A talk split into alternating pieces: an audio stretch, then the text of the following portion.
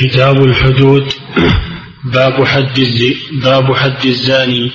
والله جل وعلا شرع حدودا تقام على جرائم مخصوصة كما ذكرنا إما لحماية الدين وإما لحماية النفس وإما لحماية العقل وإما لحماية العرض وإما لحماية المال. هذه الحدود شرعت لحماية هذه الضرورات. الخمس. ففيها حكمة عظيمة ورحمة من الله سبحانه وتعالى. شرعها الله رحمة بعباده لتمنع الناس من هذه الجرائم. فيسلم من من إثمها. ولتحمي المجتمع من الاعتداء على ضرورياته. فهي رحمة من الله عز وجل وليست مجرد انتقام إنما هي رحمة. ولهذا جاء في الحديث الذي رواه أبو داود وغيره أن الحد يقام في الأرض خير لأهلها من أن يمطروا أربعين صلاة. حد واحد يقام في الأرض خير لأهلها من أن يمطروا أربعين صلاة لما يترتب على إقامة الحدود من سلامة المجتمع وأمنه واستقراره وأيضا ردع المجرمين عن الإجرام. ففي إقامة الحدود رحمة للمحدودين ورحمة للمجتمع. رحمة للمحدودين لأن الله يكفر بها عنهم سيئاتهم وأيضا هي تحملهم على التوبة والرجوع إلى الله لأنهم إذا ذاقوا العقوبة في الدنيا علموا أن عقوبة الآخرة أشد. فيتوبون إلى الله سبحانه وتعالى من ذنوبهم. ورحمة بالمجتمع وهذا شيء ظاهر. المجتمع الذي تقام فيه الحدود تجده مجتمعا آمنا مستقرا تسوده الطمأنينة والثقة بين الناس. والمجتمع الذي لا تقام فيه الحدود تجده مجتمعا ضائعا. تجده يعيش فيه المفسدون فسادا. ولا يأمن الإنسان على نفسه ولا على ماله ولا على أهله ولا على عرضه لا يأمن فيه. تجدون المجتمعات التي لا تقام فيها الحدود مجتمعات فوضوية لا قيمة للفضيلة فيها ولا وجود للأمن والاستقرار فيها. كل خائف أما إذا أقيمت الحدود فإن المجتمع يعيش في أمان وفي طمأنينة وفي راحة تحت ظل الشريعة الإسلامية. الحدود علاج ورحمة مثل ما يعالج المريض وليست الحدود وحشية كما يقوله الكفار. ويقوله من انخدع بمخططات الكفار من المنتسبين إلى الإسلام. فإن بعض المنتسبين إلى الإسلام وبعض الكتاب وبعض من يدعون العلم تأثروا بهذه الأفكار الخبيثة. فصاروا يعتقدون أن إقامة الحدود وحشية أن رجل الزاني وجلد السكران قطع يد السارق وقتل القاتل يقولون هذه وحشية. كيف تكون هذه وحشية ولا يكون الاعتداء هو الوحشية؟ كيف لا يكون القتل قتل النفس بغير حق؟ لا يكون وحشية ويكون القصاص وحشية. كيف لا تكون لا يكون الزنا والفساد الأعراض لا يكون وحشية ويكون الحد الذي هو رحمة من الله يكون وحشية؟ كيف لا يكون تكون السرقة والاعتداء على أموال الناس لا تكون وحشية ويكون إقامة الحد عليه ردعة كل هذه وحشية. هذا من انتكاس الفطر. والكفار لا يستغرب عليهم. ما بعد الكفر ذنب ولأنهم حاقدون على الإسلام. ولكن العجب ممن يدعون الإسلام ويقبلون هذه الأفكار ويأخذون يجيبون بأجوبة يرضون بها الكفار وأن الإسلام دين رحمة ودين كذا وكذا نعم هو دين رحمة ولله الحمد ومن الرحمة إقامة الحدود. هذا من أعظم الرحمة. الواجب أن المسلم لا ينخدع في هذه الأفكار أو هذه الكتابات أو هذه التشكيكات. التي يطرحها أعداء الإسلام ويتأثر بها ضعاف الإيمان وضعاف العقيدة آه، يتأثرون بها ويجاملون الكفار ويجيبون عن هذه الأمور بأجوبة باردة بزعمهم أنهم يدافعون عن الإسلام. الإسلام ولله الحمد ما يحتاج إلى دفاع الإسلام واضح. والإسلام ولله الحمد آه، دين قوي ودين قوي. لا يحتاج إلى إلى أن تدافع عنه أفكار المضللين بل الإسلام يحتاج إلى من يحمله ويطبقه. ولا تأخذ المسلمين بذلك لومة لائم. نعم. باب حد الزاني. نعم. الزاني بدأ بحد الزاني لأن الزنا هو أعظم جريمة بعد الشرك. بعد الشرك بالله عز وجل. كما قال صلى الله عليه وسلم اجتنبوا اجتنبوا السبع الموبقات. قالوا وما يا رسول الله قال الشرك بالله والسحر وقتل النفس التي حرم الله آه، إلا بالحق وأكل الربا وأكل مال اليتيم وقذف المحصنات الغافلات المؤمنات.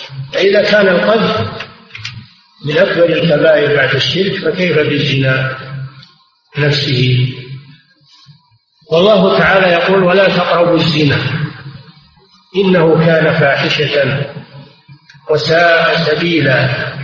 في هذه الآية ثلاثة أمور الأمر الأول قوله تعالى ولا تقربوا الزنا. لم يقل ولا تزنوا بل قال لا تقربوا الزنا. لأن النهي عن القربان يشمل النهي عن الزنا وعن وسائله. لأن الزنا له أسباب وله وسائل. الله جل وعلا نهى عن تعاطي أسباب الزنا.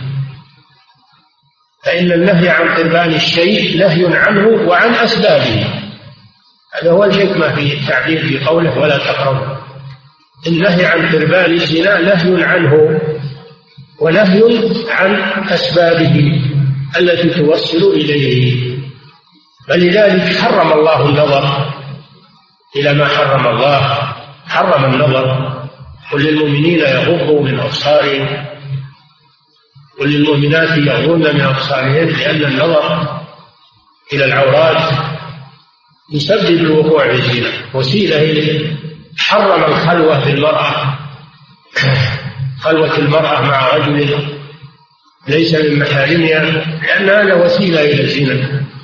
حرم سفر المرأة بدون محرم لأن هذا وسيلة إلى الزنا.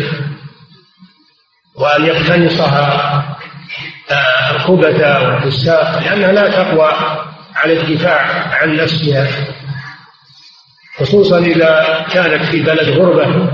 أو في سفر ليس عندها أحد من أقاربها فإن أهل الفسق يتسلطون عليها ولأنها يؤثر عليها الإغراء أيضا أنها امرأة ضعيفة يؤثر عليها الإغراء ويغويها الشيطان فلا بد أن يكون معها من يحميها وهو محرمها.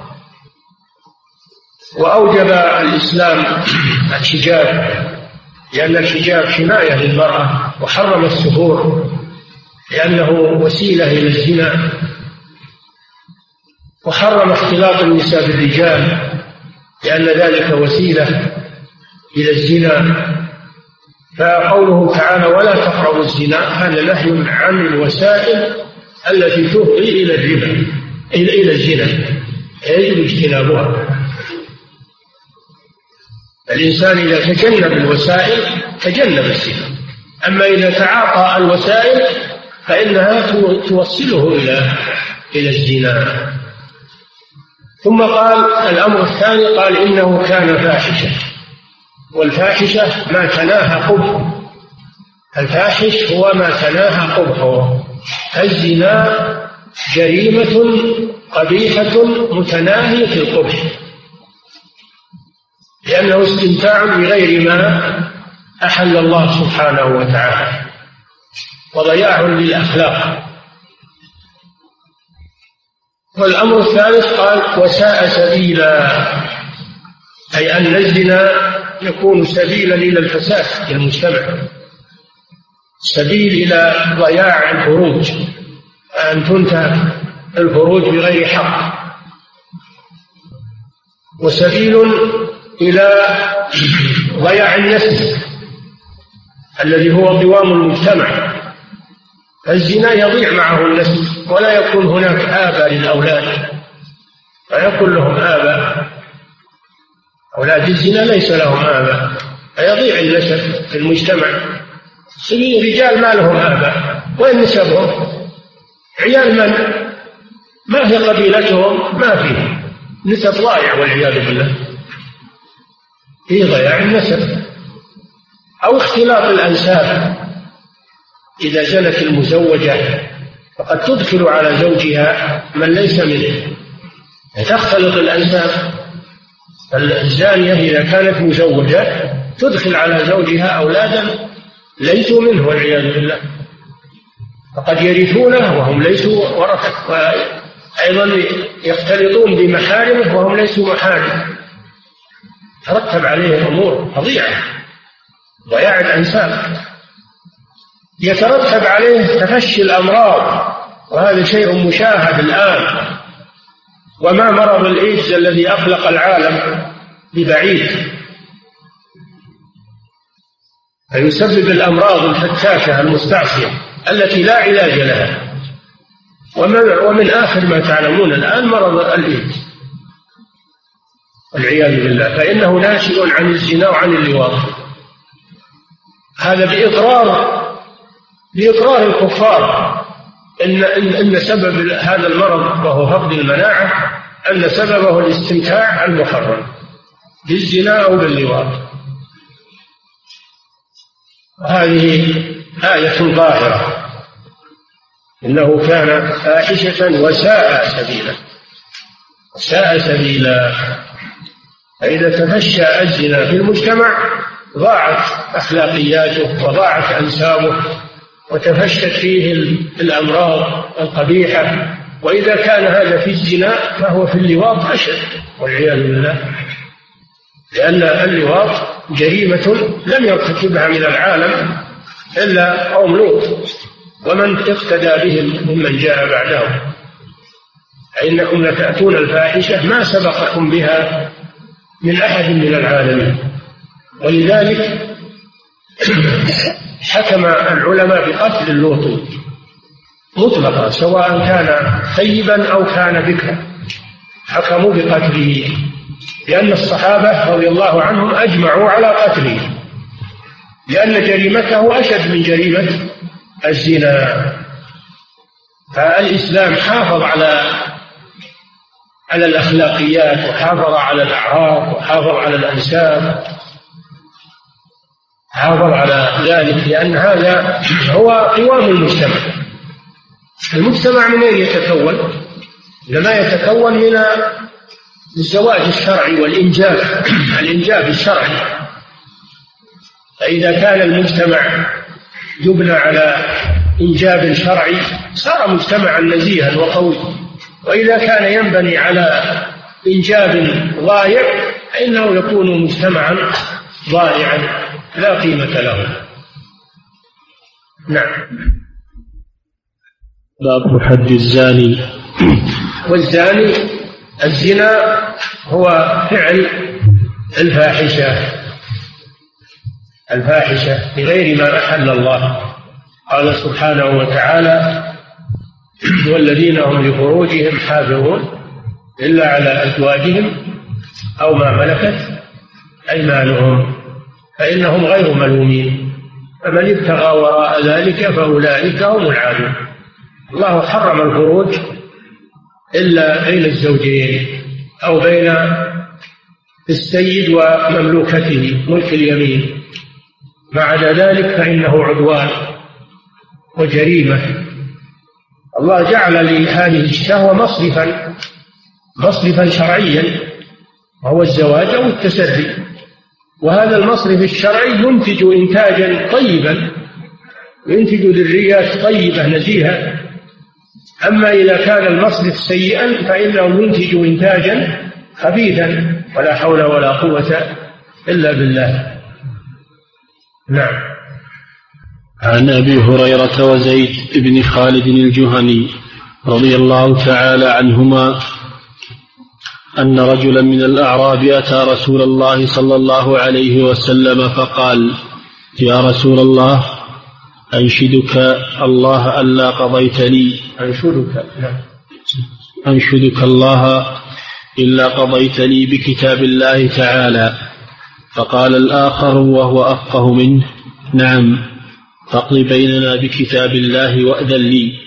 فقال قل قال إن ابني كان عسيفا على هذا فزنى بامرأته. فقال إن ابني كان عسيفا على هذا فزنى بامرأته. وإني أخبرت أن على ابني الرجم فافتديت منه بمائة شاة ووليدة. فسألت أهل العلم فأخبروني أن على ابني جلد مئة وتغريب عام. جلد مئة وتغريب عام نعم. وأن على امرأة هذا الرجم فقال رسول الله صلى الله عليه وسلم والذي نفسي بيده لأقضين بينكما بكتاب الله الوليدة والغنم رد عليك وعلى ابنك جلد مئة وتغريب عام. واغد يا أنيس إلى امرأة هذا فإن اعترفت فارجمها. متفق عليه وهذا اللفظ لمسلم. هذا الحديث فيه أن رجلين جاء إلى النبي صلى الله عليه وسلم أحدهما أعرابي والأعرابي هو البدوي. ولذلك تكلم بكلام جاف في حق النبي صلى الله عليه وسلم لأنه نشأ بالبادية ولا يعرف الآداب آداب الكلام. ولا يعرف يعني جلالة قدر رسول الله صلى الله عليه وسلم. خاطبه بهذا الخطاب الجافي. قال له أنشدك الله أي أسألك بالله لما قضيت بيننا بكتاب الله. هذا لا يقابل به الرسول صلى الله عليه وسلم. لأن الرسول صلى الله عليه وسلم لا يحكم إلا بكتاب الله عز وجل. لا حاجة إلى أن يقول له هذا الكلام. ولكن الرسول صلى الله عليه وسلم لحلمه وحكمته لم يواخذه هذا من حسن أخلاقه صلى الله عليه وسلم. لم يؤاخذه على هذه الجفوة ولم يعاقبه بل رفق به. لأنه لم يفعل هذا عن قصد وإنما فعله بحكم الطبيعة طبيعة البادية. وقال الآخر وكان أفقه منه. يعني أعرف. أعرف منه.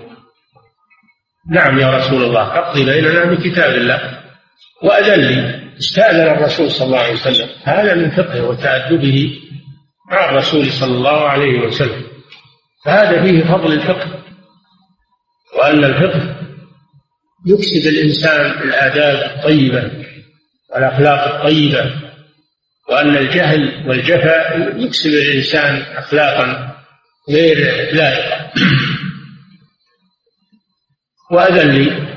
قال قل. فقال إن ابني هذا كان عسيفا أي أجيرا. العسيف معناه الأجير. سمي الأجير عسيفا لأنه يكون طوع المؤجر. يكون طوع المؤجر وطوع أوامره. كما تكون الدابة طوع قائدها. كان عسيفا عند هذا. فزنى بامرأته بحكم الاختلاط.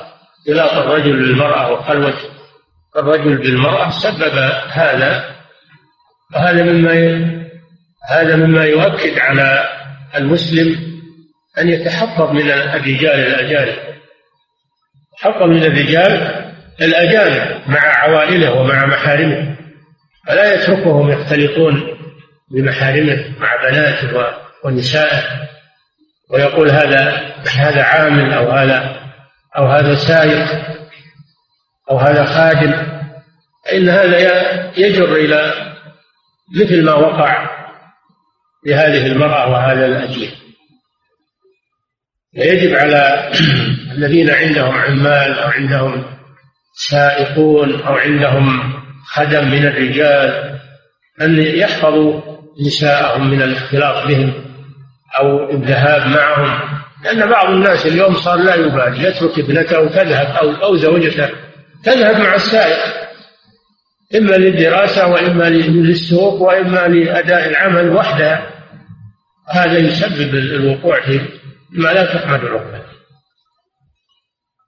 فزنى بامرأته فأخبرت أن على ابني الرجل الذي هو العسيف فافتديت منه. افتدى من الرجل هذا لجهله. إلا الحدود ما فيها فدية الحدود ما فيها فدية افتديت منه بمئة شاة ووليدة يعني جارية مملوكة. من حرصه على ابنه يبيه يقتل بالرجل. فافتديت منه بمئة شاة ووليدة. وإني سألت أهل العلم فأفتوني أن على ابني الجلد. وعلى امرأة هذا الرجل. شوف لما سأل أهل العلم أفتوه بالحكم الشرعي. هذا فيه الرجوع إلى أهل العلم في أمور الشرع. أنها لا تؤخذ عن الجهال وعن العوام أو عن المتعالمين الذين لم يتفقهوا في دين الله عز وجل. سألت أهل العلم فأفتوني بأن على ابني الجلد.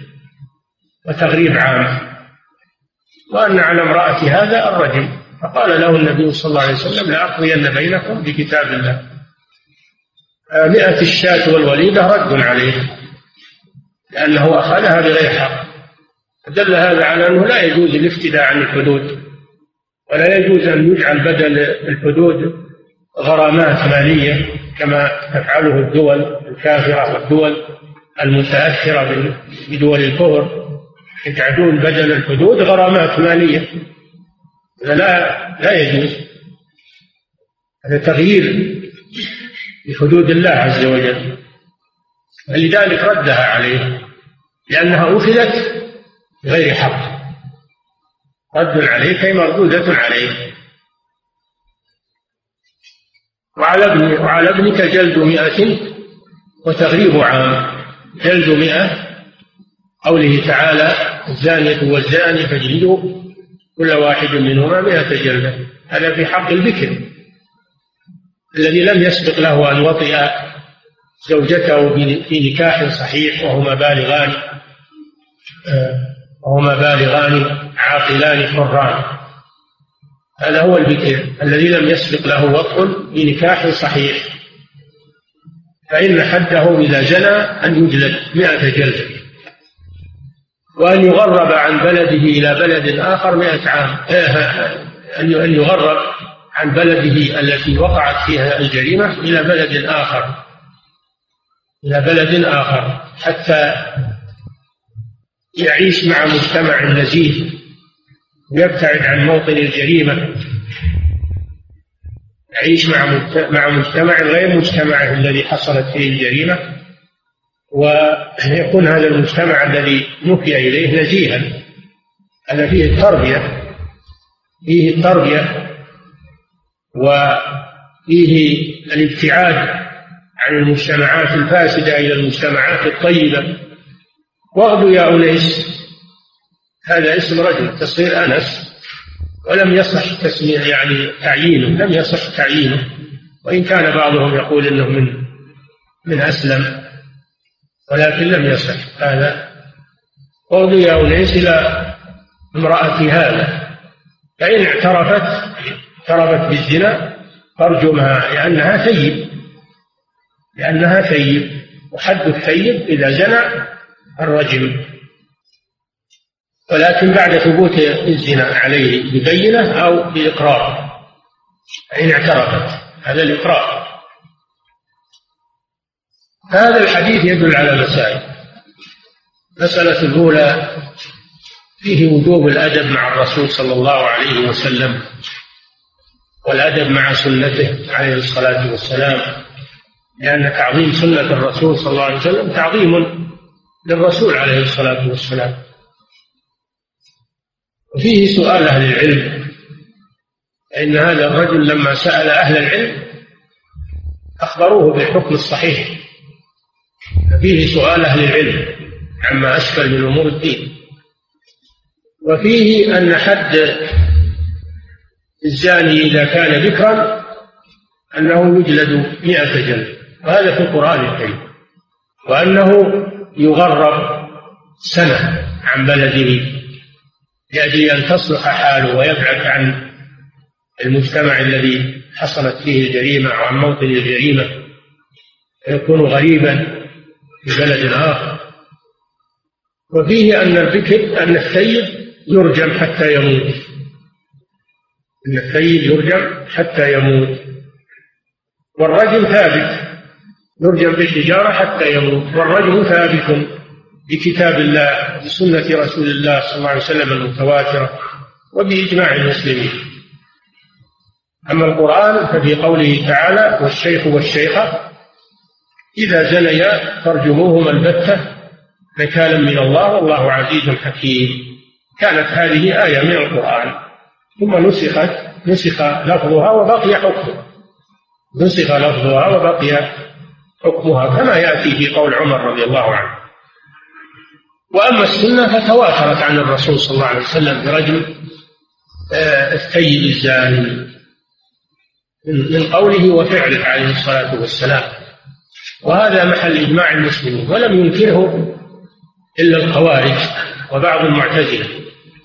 أنكروا الرجل وقالوا إنه لم يذكر في القرآن إلا الجهل ولم يذكر في القرآن الرجل وهذا لجهلهم بالقرآن. القرآن فيه الرجل في هذه الآية التي نسخ تلاوتها وبقي حكمها. والسنة متواترة عن الرسول صلى الله عليه وسلم. أنه من قوله وفعله أنه أمر بالرجم وأنه رجم عليه الصلاة والسلام. والثيب هو كما سمعتم هو من وطئ امرأته بنكاح صحيح وهما بالغان عاقلان حران. هذه الشروط. وذلك لأنه إذا وطئ امرأته بهذا النكاح فقد عرف قدر المحارم. وأيضا فإنه عرف آه، النكاح الصحيح. فإذا أنكر هذا فيما بعد واعتدى على أعراض الناس فإنه يرجم بالحجارة حتى يموت. لأنه عصى الله عن معرفة. عرف قدر المحارم قدر الأنساب قدر وعرف الطريق الصحيح للاستمتاع. عرف الطريق الصحيح للاستمتاع. فإذا تنكر واعتدى على أعراض الناس فإن فإن جريمته كبيرة فيرجم بالحجارة نكاية به ورجعا لغيره حتى يموت تحت الحجارة. هذا ما يدل عليه هذا الحديث. ويدل على أنه لا بد من ثبوت ثبوت الزنا إما بال إما بالاعتراف قوله فإن اعترفت وإما بشهادة الشهود. والشهود أربعة كما قال تعالى والذين يرمون المحصنات ثم لم يأتوا بأربعة شهداء. شهود أربعة على إثبات الزنا والإقرار أربع مرات.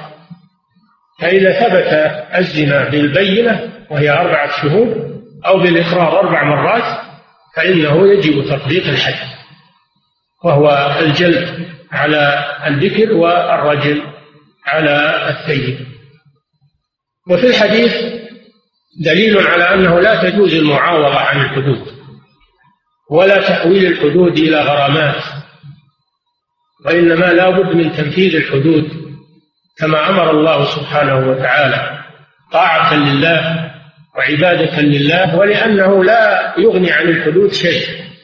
مهما عملت من الضرب والحبس والغرامات فإن هذا لا يقوم مقام الحد لأن الله حكيم عليم سبحانه وتعالى جعل ما يصلح العباد.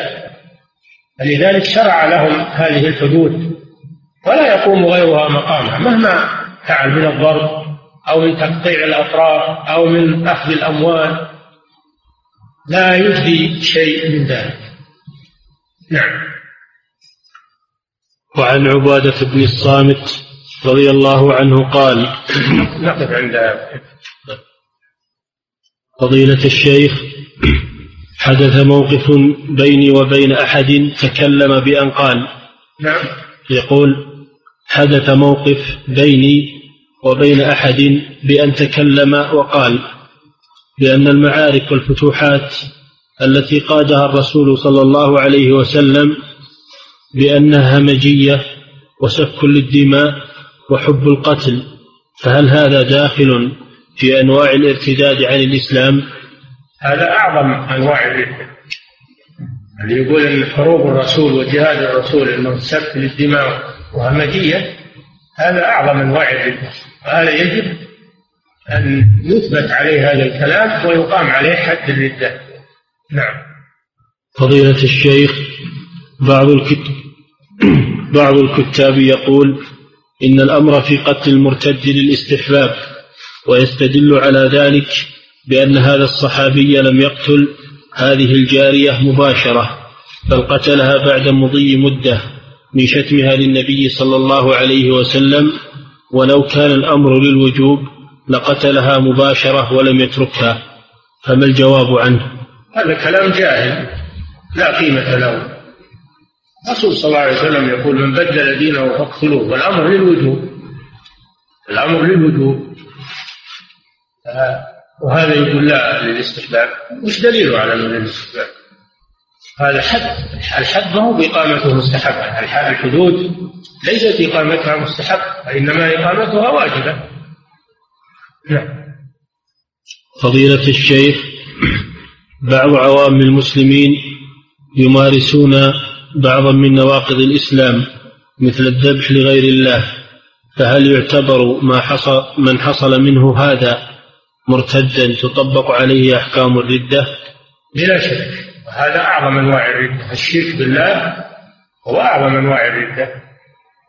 ذبح لغير الله الاستغاثة بالأموات والنذر للأموات هذا أعظم أنواع الردة لأنه شرك أكبر يخرج من الملة. والعلماء ذكروا أول ما ذكروا من نواقض الإسلام أول ما ذكروا الشرك الشرك بالله عز وجل. نعم. فضيلة الشيخ هل من سخر بآيات الله تعالى سواء في شعر أو في غناء أو كلام هل يستتاب أم لا؟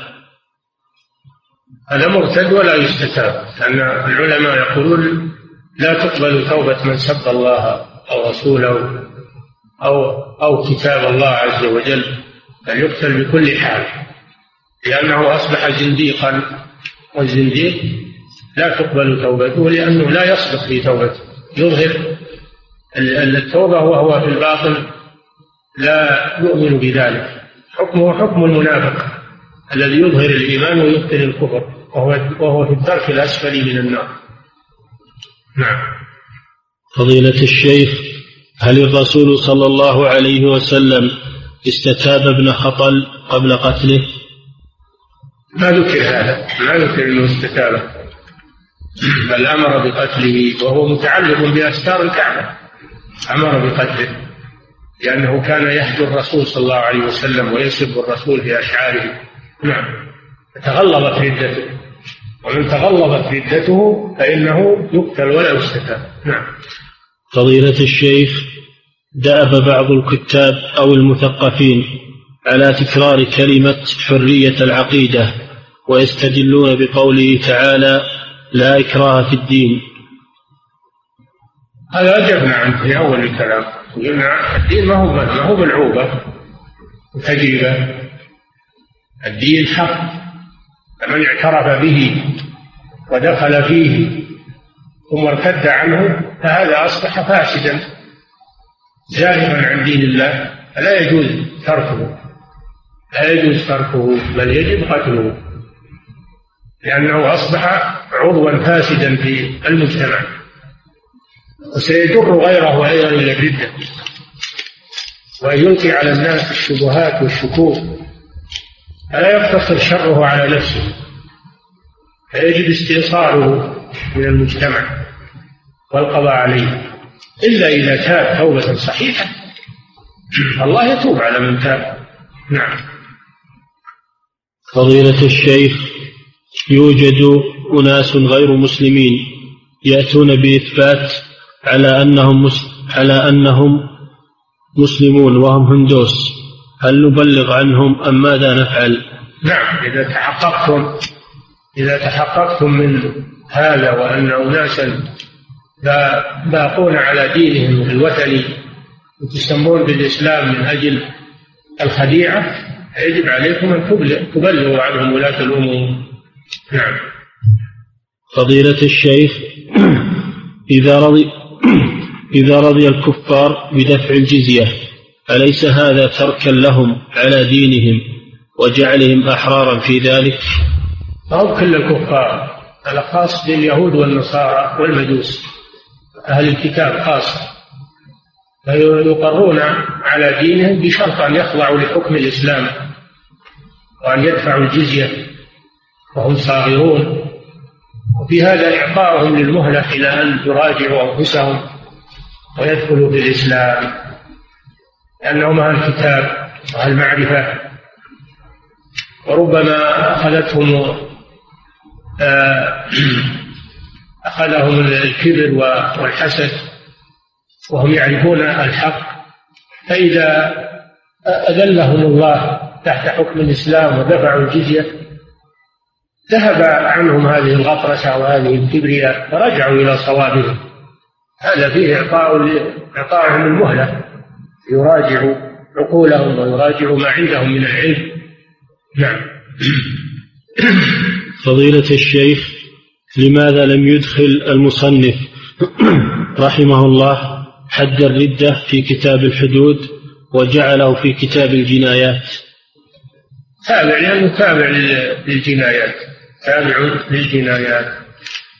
مثل مثل دفع الصائم تابع للجنايات. لأن هذا جنى على الدين. جنى على العقيدة. نعم. فضيلة الشيخ وكل الكتاب واحد من باب الجنايات إلى آخر إلى آخر الحدود كله باب واحد. لحفظ الضروريات الخمس.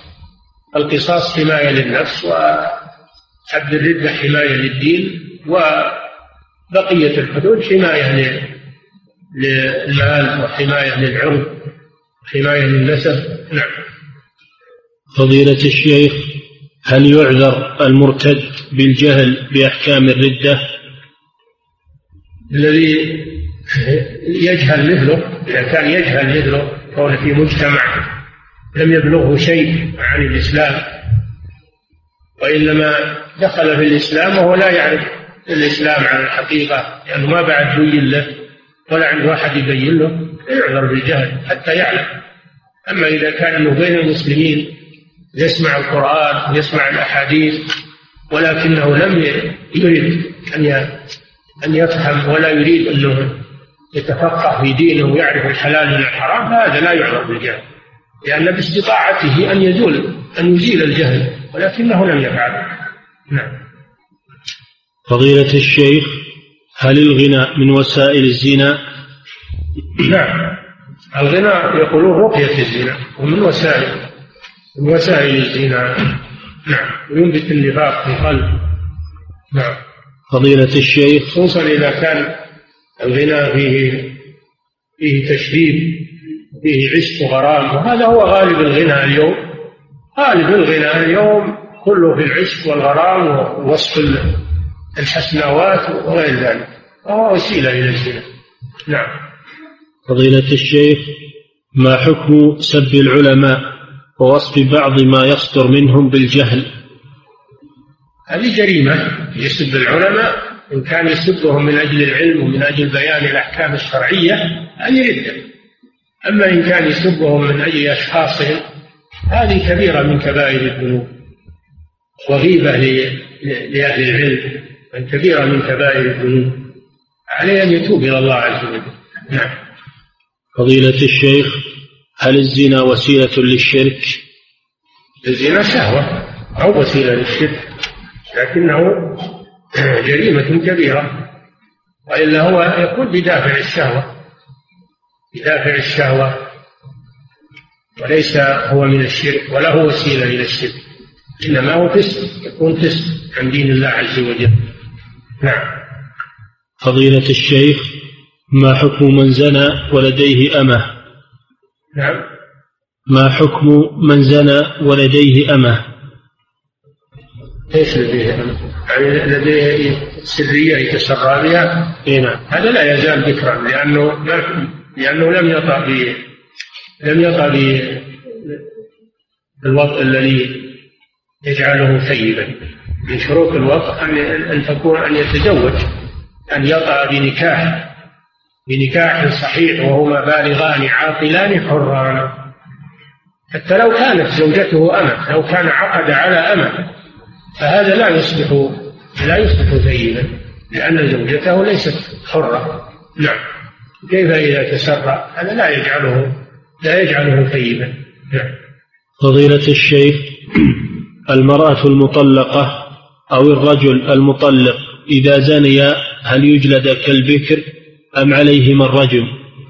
إذا حصل الوطء بينهما فإنهما ثيبان يرجمان.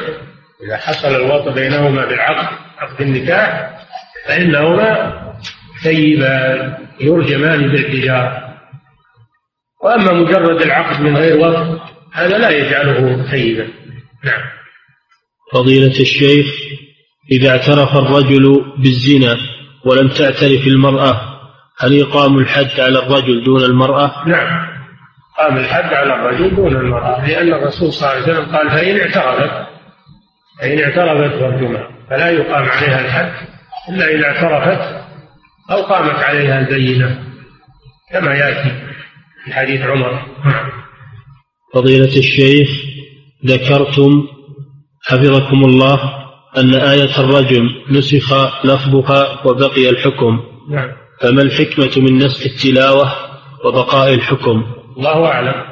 لا شيء لا يعلمه إلا الله. هناك شيء نسخ حكمه وبقي لفظه. يتلى مثل قوله تعالى كتب عليكم إذا حضر أحدكم الموت إن ترك خيرا الوصية للوالدين والأقربين. نسخ ذلك بالمواريث.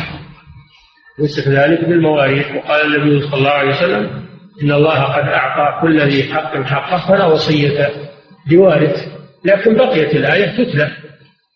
كذلك قوله تعالى والذين يتوفون منكم ويذرون أزواجا وصية لأزواجهم متاعا إلى الحول نسخ هذا بالآية التي قبلها والذين يتوفون منكم ويذرون أزواجا يتربصن بأنفسهن أربعة أشهر وعشرة لكن بقي لفظها يتلى وحكمها منسوخ. نعم. والله حكيم عليم سبحانه وتعالى. نعم. فضيلة الشيخ هل يجوز للمرأة أن تصلي بملابس النوم الداخلية بعد لبس الغطاء الخاص بالصلاة؟ يجب على المرأة أن تستر جميع جسمها بالصلاة ما عدا وجهها إذا لم يكن عندها رجال غير محارم فإنها تغطي أيضا وجهها. فلا يظهر منها شيء في الصلاة؟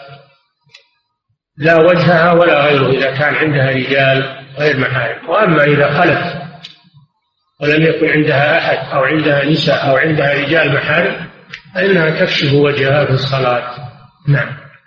فضيلة الشيخ إذا عجزت المرأة عن القيام بأداء, بأداء السنن الرواتب والوتر فهل تصلي جالسة أم ماذا تفعل؟ لا بأس صلي جالسة. النافلة يجوز للإنسان يصليها جالسا ولو لم يعجز. لكن إن كان قادرا على القيام صحت ويكون له نصف الأجر. وإن لم يكن قادرا على القيام كتب الله له الأجر كله. نعم. فضيلة الشيخ ما حكم شرب الدم دم الضب أو الدم عموما من أجل نعم. ما حكم شرب دم الضب أو الدم عموما من أجل العلاج؟ لا يجوز هذا. الله جل وعلا حرمت عليكم الميتة والدم. فلا يجوز شرب الدم من أجل العلاج لأن الدم حرام. النبي صلى الله عليه وسلم يقول تداووا ولا تداووا بحرام. قل ابن مسعود رضي الله عنه إن الله لم يجعل شفاءكم فيما حرم عليكم. لا يجوز شرب الدم لا دم الضب ولا غيره. إنه حرام بنص القرآن. نعم. فضيلة الشيخ لكن إسعاف المريض بالدم إسعاف المريض بحقن الدم في وريده هذا لا بأس به. هذا ليس مثل مثل الشرب أو مثل الأكل. نعم. فضيلة الشيخ هل يجوز للمسلم أن ينفث على نفسه بنية الرقية وهو يقرأ القرآن في صلاة النافلة؟ لا هذا لم يرد. ينفث على نفسه بالرقية إلى خارج الصلاة. من الصلاة فلا يستعمل فيها الرقية لأن هذا شيء لم يرد عن الرسول صلى الله عليه وسلم. نعم. فضيلة الشيخ من سلم من نقص وهو لا يدري ولم يرد عليه شك في ذلك فهل لمن كان بجانبه أن يذكره؟ نعم. من سلم عن نقص وهو لا يدري ولم يرد عليه شك في ذلك. نعم يجب على من عرف أنه نقص من صلاته يجب عليه أنه ينبهه. سواء كان في الصلاة معه يصلي ولا خارج الصلاة بجنبه جالس. قوله صلى الله عليه وسلم إذا نابكم شيء في صلاتكم فلتسبح الرجال ولتصفق النساء. إن كان في يصلي يسبح ينبهه. وإن كان